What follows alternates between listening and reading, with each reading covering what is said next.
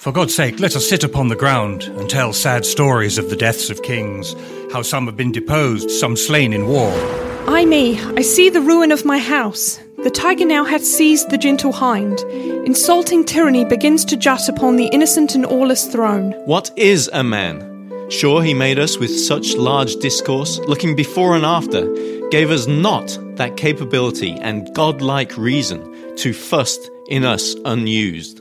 O my dear father, Restoration hang thy medicine on my lips, and let this kiss repair those violent harms that my two sisters have in thy reverence made. I am a king that find thee, and I know 'tis not the balm, the sceptre, and the ball, the sword, the mace, the crown imperial, the throne he sits on, nor the pomp that beats on the high shore of the world. This is the mighty history of the British Empire, a people living on a tiny island in the North Atlantic Ocean built an empire that circled the earth and brought freedom and education to languishing millions. This empire was blessed by Almighty God and one of his best educated teachers, William Shakespeare.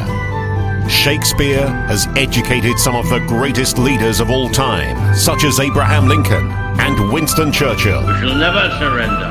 Our troubled world needs a fresh crew of nation building leaders. Are you ready to step up to the challenge?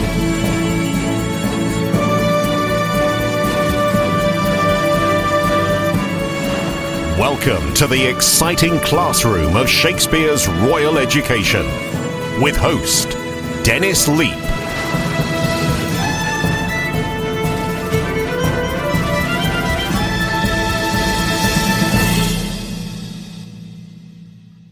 Well, greetings, everyone. Welcome back to Shakespeare's Royal Education. I hope you're not out there chuckling like, where have you been? Well, before I begin today's program, I thought I might take a few minutes and explain why I have been off the air for so long a time. I am sure that many of you out there have experienced an horrendous attack of COVID-19 virus. And it is clear now that the virus has affected many people in many different ways and unfortunately for me, COVID attacked me seriously with my brain. And uh, it was very frustrating for me. But I know now with some uh, help from a friend of mine that's really a, more of a naturopath, he's a chiropractor. And he helped me understand why it affected my brain. And I thought I'd just uh, give you some details on it. So I know there's some of you out there are still suffering with brain fog. And I know a lot of people don't believe in such a thing, but I think those of us have experienced know that brain fog is real. and COVID is a bioweapon and it is built to attack people's brains. And so, so let's not be uh, silly about that. Let's be serious about it because that is a bioweapon. COVID-19 was. So about 10 years ago, I had a serious brain injury caused by a bicycle accident and actually it was my own fault. Uh, I was bicycling on campus and I was got a little vain and I thought I don't need a helmet. So I took off and was chasing my little puppy at that time. And uh, she was ahead of me really fast and I thought I'd speed up and catch her. And then I don't remember anything else that happened after that. and so essentially what I had was uh, I passed out on the bike, and uh, the neurosurgeons, I had to go to the emergency room. The neurosurgeons thought I had an aneurysm, and uh, I did not. Really, I, it was just a really serious brain injury. I did fully recover from that incident, but then uh, my chiropractor, who knew of the bicycle accident, was not surprised when I had developed serious brain fog from COVID. So he even said that it might take a year for the brain fog to go away. And by the way, he was right. So it's been almost a year since I've been on the uh, Shakespeare's Royal Education podcast. And so I hope to uh, to stay on this now for quite some time. And uh, there's a lot of Shakespeare I would really like to get through with all of you. Now, the chiropractor agreed with me that I should not take the COVID vaccine, and even a medical doctor at that time told me, do not take the vaccine. And what he did is he recommended a regimen of healthy diet of fruits, vegetables, plus exercise, and always go for sound sleep for recovery. And so I did uh, get out there and run. I got out there and walked when I couldn't run. I uh, watched my diet, and you know what? It worked. and I am back. So, all of you out there that have the brain fog, I suggest, and again, this is just my own opinion, I suggest you go to a naturopath to get some help, and uh, they'll put you on the right path. A medical doctor is going to use more drugs and things like that with you, and I don't think that will be good for your brain. Well, with me in the studio today is my new producer, Mr. Dan Arnfeld, and I'm very happy to have him here. So say hello, Dan. Hello. For today's program, I want to give a special program about Shakespeare's tragedy, King Lear. Now, I know we need to finish the play, and I am committed to doing that, but I'll have to restart the effort of my reading assistants to help me spice up your enjoyment of the play. And I know they really enjoy helping with that, and I know that they really uh, enjoy that you enjoy it. So I thought what you might also find interesting today is to know about the early controversy Shakespeare's incredible written drama stirred up at that time. And what I'm referring to is obviously King Lear. I think this effort will also draw you back into reading King Lear and also listening to the Shakespeare's Royal Education podcast. And it might be a good idea for all of you that are happy that I'm back to go back and listen to the uh, earlier King Lear podcast, and then that will also help you to catch up. Now, here are some interesting things to note about the, uh, let's say, the drama that Shakespeare stirred up off the stage.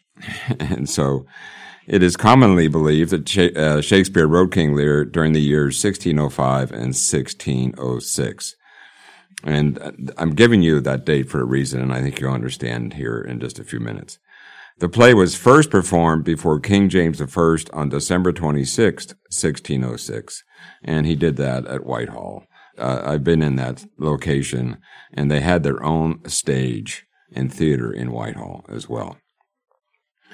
Now, some scholars believe that Shakespeare's play stirred up controversy at that time, even when it was first performed. Now, of course, King Lear is an intense play. I think uh, those of you that have started reading it and those of you that have maybe finished it, you know it's intense. But I don't always agree with scholars and would never consider myself to be one either. But uh, it is a fact that Shakespeare's King Lear was banned from the British stage during the reign of King George III because the king was insane. And by the end of the play, we'll see that, that actually King Lear does lose his sanity. And it's a lot different than brain fog, by the way. And so, so with brain fog, you still have part of your brain. Uh, at least my wife feels I at least have a quarter of it left. No, I'm just kidding. Anyway, that what they did by doing that, by banning King Lear, it wasn't because they hated King Lear. It's just they wanted to show great respect for the royal family. And all of, all of you Americans uh, also ought to realize that King George III is known as the king that lost America. So that takes us back to the Revolution. Now, to me, it's also interesting to note that some 75 years after the debut of Shakespeare's King Lear, a play titled The History of King Lear by author Nahum Tate came on the scene and appears to have replaced Shakespeare's version on the English stage in whole or in part until 1838. And so, so that is what Wikipedia says. I thought it's interesting. Uh, and uh, by the time we get to the end of the program, uh, I, I, think you're going to see that there's probably a common reason between that time and this time why people would want to do that. But let's compare the two plays. And again, I think this will help you get, get into, back into King Lear. Now I'm going to give you a quick overview of Tate's rewrite. So there's a, just a few lists here. It says, unlike Shakespeare's play, Tate's play has a happy ending. and uh, we know that uh, King Lear by Shakespeare does not have a happy ending. Also, at the end of the play, Lear regains his throne, which I think is interesting. Here's another fact in Tate's play Cordelia marries Edgar. That's really strange. Then, at the end of the play, Edgar joyfully declares that truth and virtue shall at last succeed. Now, the play was considered a tragi comedy. Now, there is nothing comedic about King Lear, and it's certainly not Shakespeare's version. Nahum Tate's play has five acts, which is good. All of Shakespeare's plays have five acts. And uh, it doesn't fail. There's always five acts. But there could be numerous numbers of scenes. There's no limit on scenes. And uh, actually, when you get into King Richard III, which we will eventually, that is one of the longest plays uh, he has. And it's the reason why it's so long. It's only five acts, but it's got like 16 to 18 scenes in some, some of the acts. But anyway, in Nahum Tate's play, the number of scenes is different. The text is 800 lines shorter than Shakespeare's. Many of Shakespeare's original lines are retained, but are modified or slightly changed. And uh, to me, that's like, how can you do that to the bard? How can you modify his statements? And uh, I, I haven't actually have an answer for that too. So you have to keep listening. It says uh, also here in my notes, a significant portion of the text is entirely new and much is omitted. For example, the character of the fool is absent. So if you know anything about Shakespeare's King Lear, the fool has an absolutely incredibly important role in the whole play. And because the fool is the only person that can make fun of King Lear without getting his head chopped off. And the fool has the most, uh, let's say, truthful and educational counsel to give the king. And he just asked the king, he said, what, you know, you, here you are, you're stuck out in the wilderness, you're stuck out in the rain. Uh, this is your fault. You did it to yourself. You know, the way you treated your daughters. And so, so the fool does that. And eventually the fool does disappear in the play. But anyway, I can't imagine there being a play without the fool. So obviously, Nahum Tate had a lot of hubris to even think about, you know, replacing uh, Shakespeare's play, but he did it. And uh, there's still a few more things we can talk about that. I'm going to kind of reserve that to later. All right, uh, let's look at Shakespeare's version of the play now. And uh, I'm going to give you a little more details here. But uh, again, I think this is going to get you interested in getting back into the play. And uh, there's no spoiler alert intended here. And so I think uh, most people know the storyline of the play. So here's Shakespeare's version first, and then we'll go back to Tate's. And again, that overview is just my my review of uh, what I thought of Tate's play. In Shakespeare's version, King Lear is growing old, and he's really old at this time. Uh, he decides that he's tired of being a king. He doesn't want to be a king anymore. He wants to kind of go out and just hunt and fish with his knights. And so he decides that he's going to divide his kingdom up among his three daughters. Goneril, his oldest daughter, is wife of the Duke of Albany. Regan, she's the wife of the Duke of Cornwall. And the youngest daughter, Cordelia, she's being uh, sought in marriage by the Duke of Burgundy and the King of France. Now, the thing is, it's, I mean, I have four daughters. I love all four of them and they, they all treat me very well and I work hard to treat them well. But what the king does is, is he decides, now he, he's, again, he's tired of being king. He doesn't want to be king anymore. He doesn't want to deal with all the problems. And the king decides that he's going to give the best part of the kingdom to the daughter who loves him the most.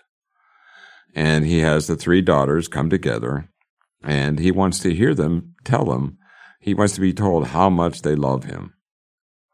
Now, Goneril and Regan, they are absolute, well, I don't know how to even say it, but they, they are just hypocritical. They give him the most flattering speeches and they just love him more than they love any other man on earth. They just think he's just a special thing. And what they're doing is they're flattering him to get the biggest part of the country. And so it's really kind of amazing. They just really want the biggest part. And of course, they, they, uh, essentially are fighting against each other. Now, Cordelia, when it's her time, she just refuses to stoop to such false flattery for gain. I mean, she's the only one with actually any morals. She said, I'm not going to, you know, make up all this stuff about you and flatter you. I'm not going to do that. And so she also says, when I get married, I'm going to love my husband first. And I'll still love you, but I'm going to love him first. That's just normal. So essentially, what happens, the king just gets absolutely enraged. He disinherits and disowns his once favorite child. And that's the point. She already was his favorite. She, he already knew how much she loved him. Uh, but anyway, she gets banished. Now, when she gets banished, the Duke of Burgundy decides, well, man, if you don't have a dowry, I'm not going to marry you. And so he dumps her. And then the King of France, he accepts her as his bride because he says her character is worth more than any dowry. And so you can see that Shakespeare is really setting things up. Now, that's just one part of the play. Now, in the, the, second part of the play, there's a subplot with Earl of Gloucester, and he's tricked by his wicked, illegitimate son, Edmund, into believing that his virtuous, legitimate elder son, Edgar, is plotting his death. Now, Edgar is forced to flee for his life and disguises himself as a madman. And so, so you can begin to see that this is a pretty intense play. Edgar isn't plotting his death. It's Edmund that's plotting his death. Now, Edmund is again, he's illegitimate. What he wants, he wants to get Edgar out of the way so that he can get the money, so that he can get the estate. Edgar's not plotting his death. Edgar's kind of uh, just oblivious to it all. Now, Edgar is kind of a, well, kind of a sports guy. He loves soccer. He loves uh, playing games. He runs around with his friends. So he might not be the best example either. Now, in the, also in this play, Kent, who is one of the uh, best servants to King Lear, he's just absolutely incensed that Lear would banish his daughter. He, he just can't understand it. Goneril and Regan, now they have the kingdom. They treat their father with contempt. They demand that he reduce the number of knights attending on him. And then Lear curses his daughters and rushes out. And, and this is in the uh, next couple scenes of the play. He runs out into the storm. So the point is, there's something really wrong with Lear. He's just angry. He's quick to be angry. He, he makes stupid decisions. He doesn't get support. He's really pretty arrogant. Now, the Earl of Gloucester, when he sees all this happen, he decides he's going to try and assist the king. And he's actually forbidden to do so by Regan in Cornwall. And so, so this is his daughter saying, no, you can't take care of him. He's out in the storm. And they're saying, look, Gloucester, you can't go out there. Leave him alone. And then it goes on there. If you, you know, follow the storyline, they get Gloucester. He's caught and they interrogate him. And essentially what happens is Cornwall gouges out Gloucester's eyes. Uh, eventually Cornwall is killed because of, uh, he has a servant that is horrified what they're doing to his eyes. Now Lear is out there in the storm and he's with Kent. And then the fool is essentially the funniest guy in the whole play uh, is out there with him. But when you get King Lear out there, he is his sanity is totally gone. Now these three are joined by Edgar, who's pretending to be mad, and he's just acting mad. And then Edgar meets his blinded father, and he's grieved and shocked.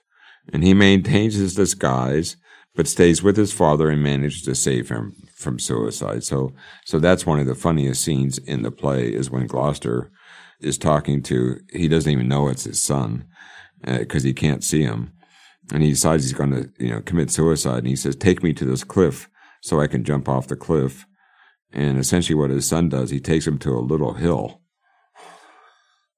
And he says, okay, dad. he doesn't say dad, but he says, go ahead, jump. And he just falls flat on his face, you know, in the sand. And so he actually knocks himself out. And then he wakes up. Uh, the son pretends that they're down and that he survived the fall.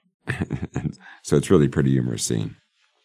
Now, some of the other things in the play that are really, uh, really very interesting.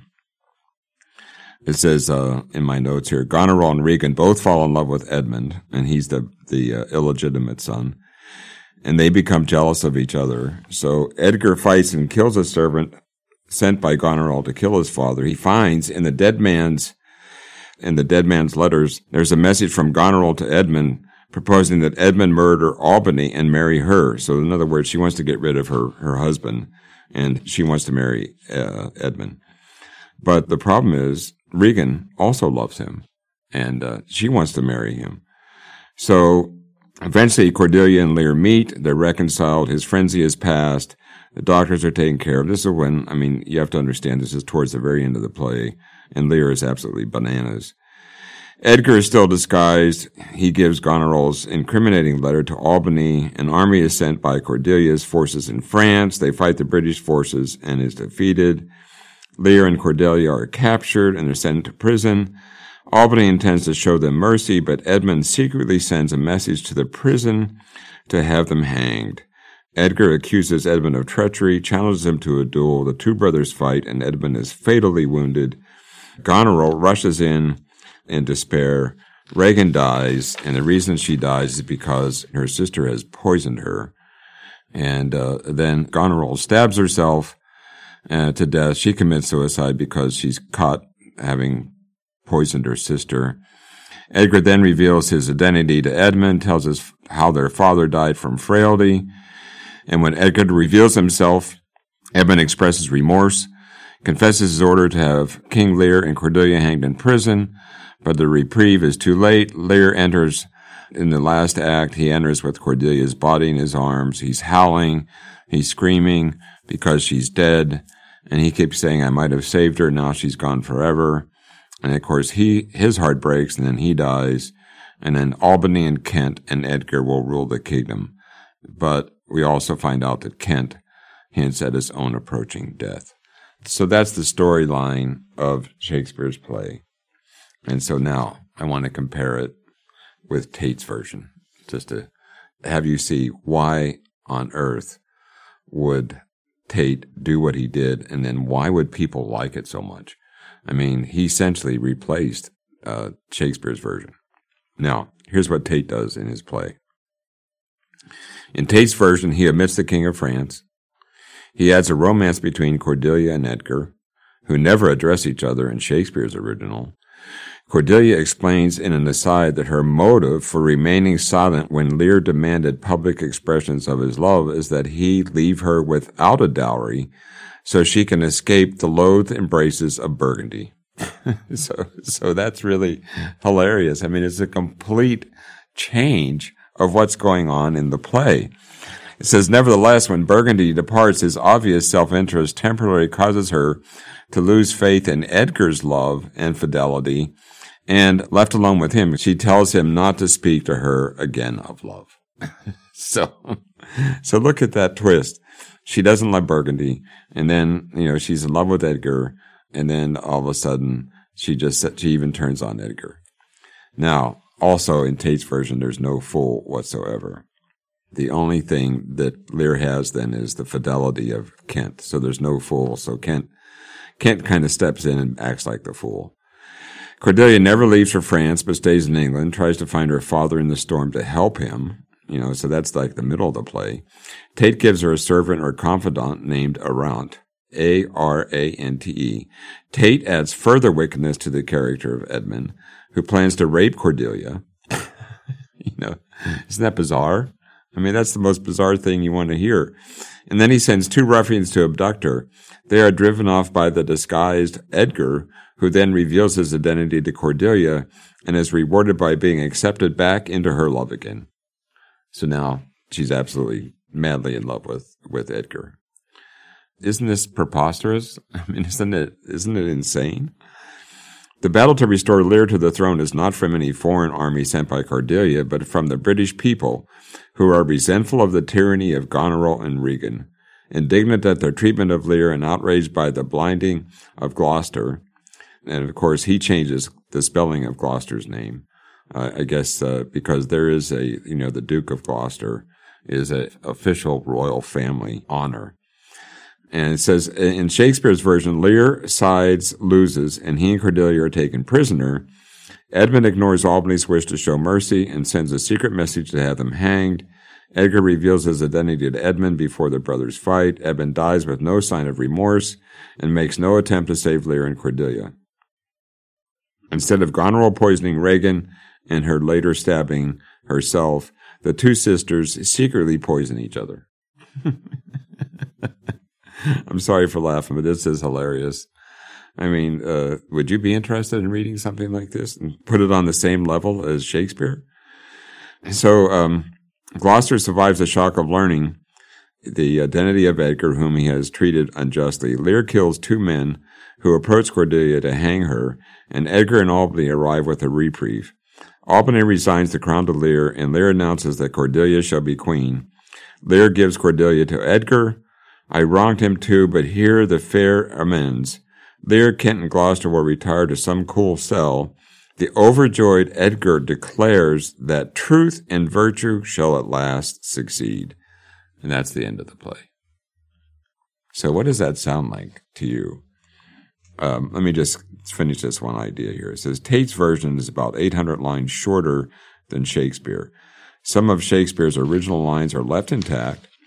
Some are modified slightly or given to different speakers. In other words of Stanley Wells, Tate rather asked for trouble by retaining as much of Shakespeare as he did, thereby inviting odious comparisons with verse that he wrote himself.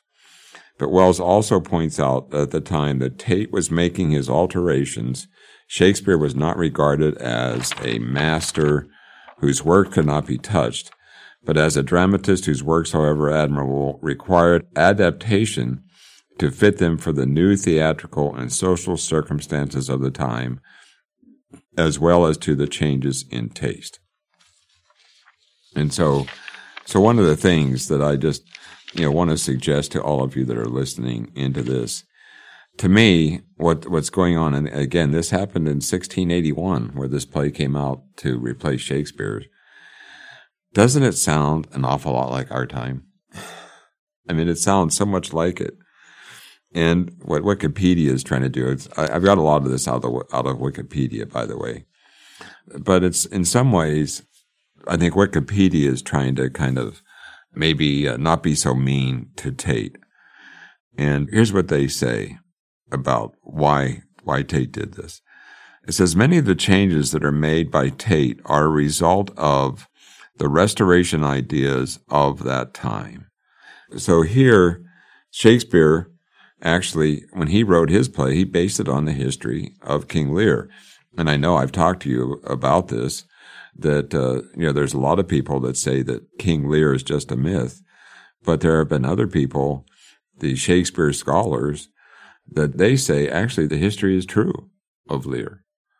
So essentially, what they wanted to do is they wanted to to make the play more fitting to what people were thinking at that time. And that's why they say that many of the changes that are made by Tate are a result of the restoration ideas of that time. Now, Tate's play was popular in the 1680s, and that was right after the restoring of the monarchy after the interregnum. And I think uh, if you don't know what the interregnum was, it all gets back to uh, Charles I. If you if you remember, Charles I was executed uh, for the way he ruled, and uh, then for the next I don't know how many years, they call it the interregnum the British people were trying to look for how how could they build a government without a king. And they didn't want a king anymore. They they wanted to just have a government but without a king. And this this is known as the interregnum. Now, the time known as the restoration is when they put Charles's son, Charles I, on the throne. And that's called the big restoration. And to make this play really popular, they wanted uh, the play to be a reflection of the times, like restoration. And so that's why in the play, that's why he wants to restore King Lear to the throne. This is like an example of the, of the interregnum.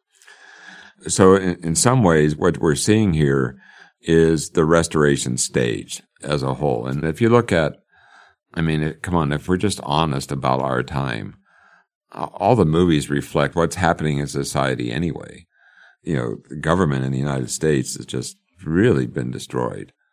But people want to believe, well, that transgenderism is great. People want to believe that, you know, homosexuality is great. People want to believe that lying is absolutely perfect. You know, you should be able to lie anytime you want. And yet we know that we have a government that lies to us. And we saw just recently with you know, Biden's State of the Union address, the, the people know he's lying. Even the Democrats know he's lying. So it's it's just amazing. I think you know what's going on here. Uh, I'm going to read now from Wikipedia. It says Tate chose to draw on politics and restore Lear to his throne just as a philosophical milieu. And it was just the same as Charles II was restored as the English king's monarch, making the play more topical and relatable with audiences at the time.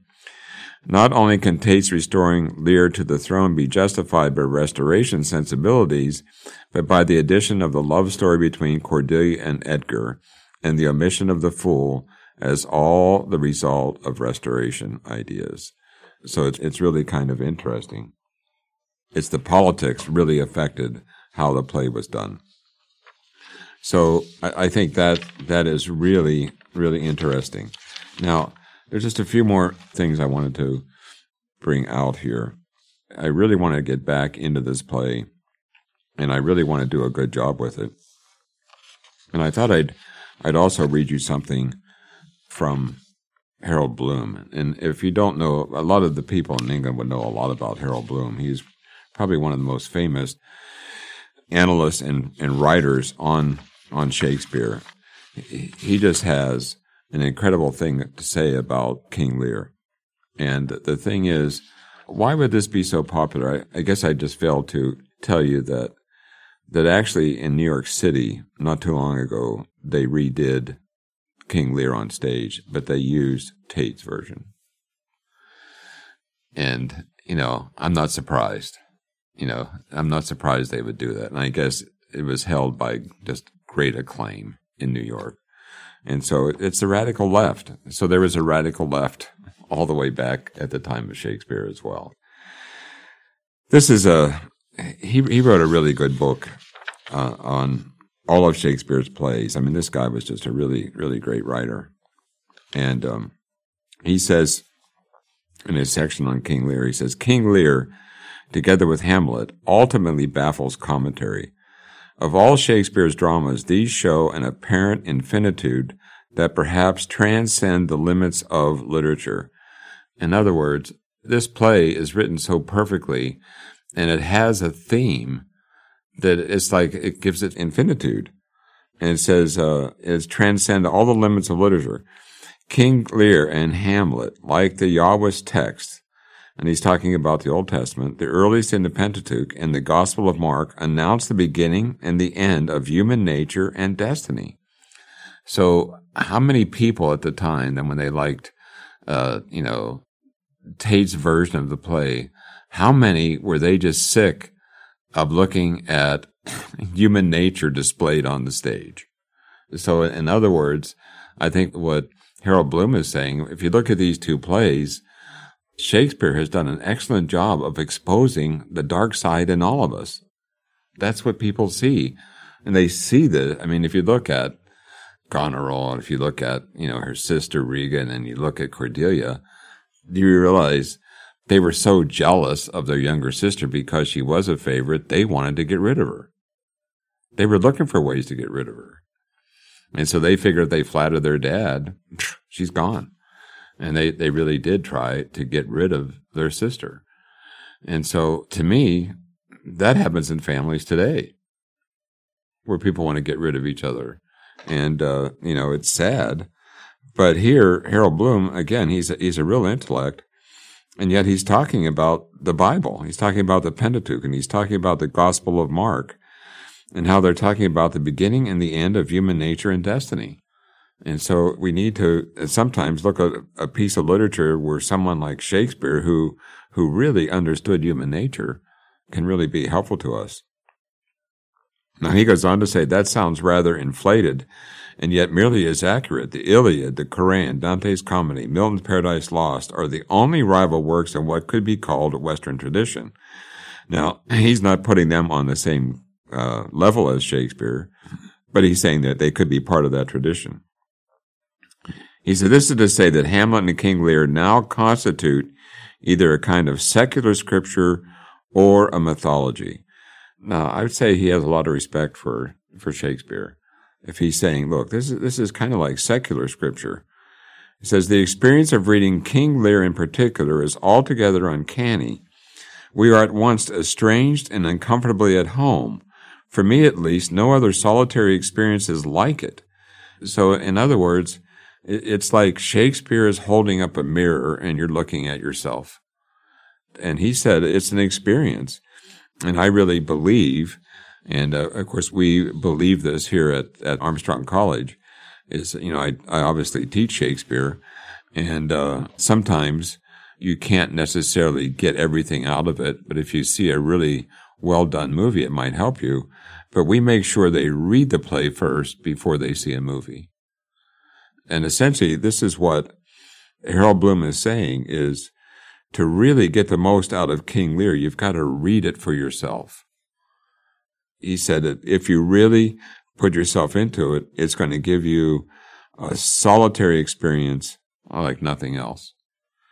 He says, I emphasize reading more than ever because I have attended many stagings of King Lear and invariably have regretted being there. So it is interesting that you could go and think you're going to see a great King Lear, and it's not very good. I know that uh, some of our students, we do like to go to Shakespeare in the Park, and then there are a lot of times we leave Shakespeare in the Park disappointed because, wow, they just wrecked the play. And that's the big thing right now. And, and what are people doing with Shakespeare's plays today is they're trying to make them look modern, and that destroys them. It says, uh, our directors and actors are defeated by this play, and I begin sadly to agree with Charles Lamb that we ought to keep rereading King Lear and avoid stage travesties. Now, Charles Lamb, he, he wrote an awful lot about uh, Shakespeare in the time when he was uh, alive. I mean, he was Charles Lamb goes back to the same time frame as as Shakespeare. Charles Lamb was was uh, just really disgusted with uh, the history of King Lear by Tate. He he just thought it was a travesty.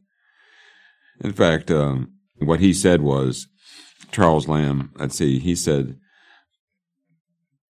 I guess it was Samuel Johnson, who's a famous, also a famous English. He regarded Cordelia's death in Shakespeare's play as unbearable, so he was actually supportive of what Tate did. But when you when you look at Charles Lamb uh, and and what he said about it, he just said it was cheap sentimentality. his Tate's play is cheap sentimentality, and the thing is, uh, I think what Bloom is saying is, look, when you go to a really good Shakespeare play, you should expect to see yourself, and uh, maybe you need to make some changes in your life. You know, after it's over, after the play's over. Uh, Lear goes on to say, it says, um, assaulted by films, television, and computers, our inner and outer ears have difficulty apprehending Shakespeare's hum of thoughts evaded uh, in the mind. Since the tragedy of King Lear well may be the height of literary experience, we cannot afford to lose our capability for confronting it. Lear's torments are central to us almost to all of us, since the sorrows of generational strife are necessarily universal. And so he's saying, look, uh, there's something we can learn from this play. It's central to us. And, uh, you know, I know I have four wonderful daughters, four wonderful uh, son in laws. I now have 11 grandchildren, and uh, it's a great life. One of the things that Bloom really believes is that Shakespeare developed his character King Lear from Job, from the biblical figure Job. And uh, here's what he says is Job's sufferings have been suggested as the paradigm for Lear's ordeal. I once gave credence to this critical commonplace, but now I find it unpersuasive. Patient Job is actually not very patient, despite his theological reputation, and Lear is the pattern of all impatience. he says, uh, uh, though he vows otherwise, and movingly urges patience on the blinded Gloucester. The pragmatic disproportion between Job's afflictions and Lear is rather considerable, at least until Cordelia is murdered. I suspect that a different biblical model was in Shakespeare's mind. Maybe King Solomon. I do not mean Solomon in all his glory. In Kings, Chronicles, and obliquely in the Song of Songs. But the aged monarch at the end of his reign wise yet exacerbated the supposed preacher of Ecclesiastes and of the wisdom of Solomon in the Apocrypha, as well. Well, we don't want to necessarily talk about the Apocrypha here. It says, um, presumably Shakespeare was read aloud to from the Bishop's Bible in his youth and later read the Geneva Bible for himself in his maturity.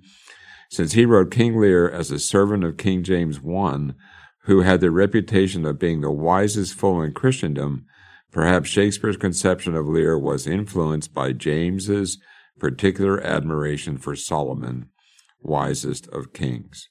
And so, so I don't necessarily agree with everything he's saying there, but Bloom has definitely read the Bible, and uh, you know he could make the connection between Shakespeare and the Bible. I think that's that's all I want to read from from there. But anyway, I think it is really really quite interesting that uh, here we are back on uh, Shakespeare's Royal Education. Here we are. We're still with King Lear, and uh, we're going to finish it. There's a lot in there for us, and I think we really need to stay with it. Let me just give you a little bit more background now on Tate. And this again is from, from Wikipedia. And I do think it's kind of interesting. It says the earliest known performance of Shakespeare's King Lear is one which took place at the court of James I on the 26th of December, 1606. Some scholars believe it was not well received, as there are few surviving references to it. The theaters were closed during the Puritan Revolution, and while records from the period are incomplete, Shakespeare's Lear is only known to have been performed twice more after the Restoration before being replaced by Tate's version. And so if you look at it, it was not, not really well received. Tate's radical ad- adaptation, The History of King Lear, appeared in 1681. In the dedicatory epistle, he explains how in Shakespeare's version, he realized that he had found a heap of jewels, unstrung and unpolished, yet so dazzling in their disorder that he soon perceived he had seized a treasure, and how he found it necessary to rectify what was wanting in the regularity and probability of the tale. A love between Edgar and Cordelia, which would make Cordelia's indifference to her father's anger more convincing in the first scene, and would justify Edgar's disguise, making that a generous delight that was before a poor shift to save his life. And so, so again, this is all talking about, you know, what was going on at that time politically. The history of King Lear was first uh, performed in 1681. I told you that. It says uh, it's talking about one of the actors that played it. There was a lot of famous, by the way, Shakespearean actors would uh, take part in the history of King Lear by Tate, but they would not take part in Shakespeare's King Lear. And so, so you can see that there was this this turn against it all. Anyway, the point is, uh, is I think what we have to realize for ourselves, you know, we can ask ourselves a few questions like, why would authors like Nahum Tate want to change a tragic comma into a tragic comedy? I mean, uh, again, I think that that's the way our world is today, and it seems like, you know, they say that history always repeats itself. And of course, there were some really tough times that did come on Britain. To me, I, I really feel like when we have our Shakespeare advocates, even in this country, and they they want to produce Tate's version of King Lear. I really think that the reason for that is people don't want to face the reality of their own lives, and especially not the sad state of today's world. That's what I what I think is going on. William Shakespeare was a great teacher on the subject of human nature. We all have it. We all have to deal with it. And there's a lot of times we don't want to look in the mirror and do it. But uh, I think reading King Lear actually forces us to take a look at our own human nature. And I think reading Shakespeare can really help us delve into even some of our own problems and that, that we can uh, help ourselves by really challenging ourselves to read more of Shakespeare and read more of some of the better literature. And of course, I think we all need to be uh, spending some more time with our Bibles. Well, that's all the time I have for today. And I just wanted to, to uh, let you know that on our next program, I'll review Act 1, what we've already covered, and then I'll start discussing Act 2 of William Shakespeare's King Lear. Now, I'm also uh, hoping to have all my play assistants back reading, and we'll be taping their voices as well. Now, you can buy a good used copy of Shakespeare's play, King Lear, at abebooks.com. You can uh, also be able to find copies in your local bookstore. And of course, now that COVID's fanfare is over, you can get into your library. And of course, you can also you can go to ABE Books, but then there's also Amazon as well. So please write me any comments you may have to uh, comments at kpcg.fm. You can also comment at my Twitter page, Shakespeare's Royal Education. So join me next time as we advance our royal education. You've been listening to Shakespeare's Royal Education on Trumpet Radio. 101.3 KPCG, streaming online at kpcg.fm and thetrumpet.com.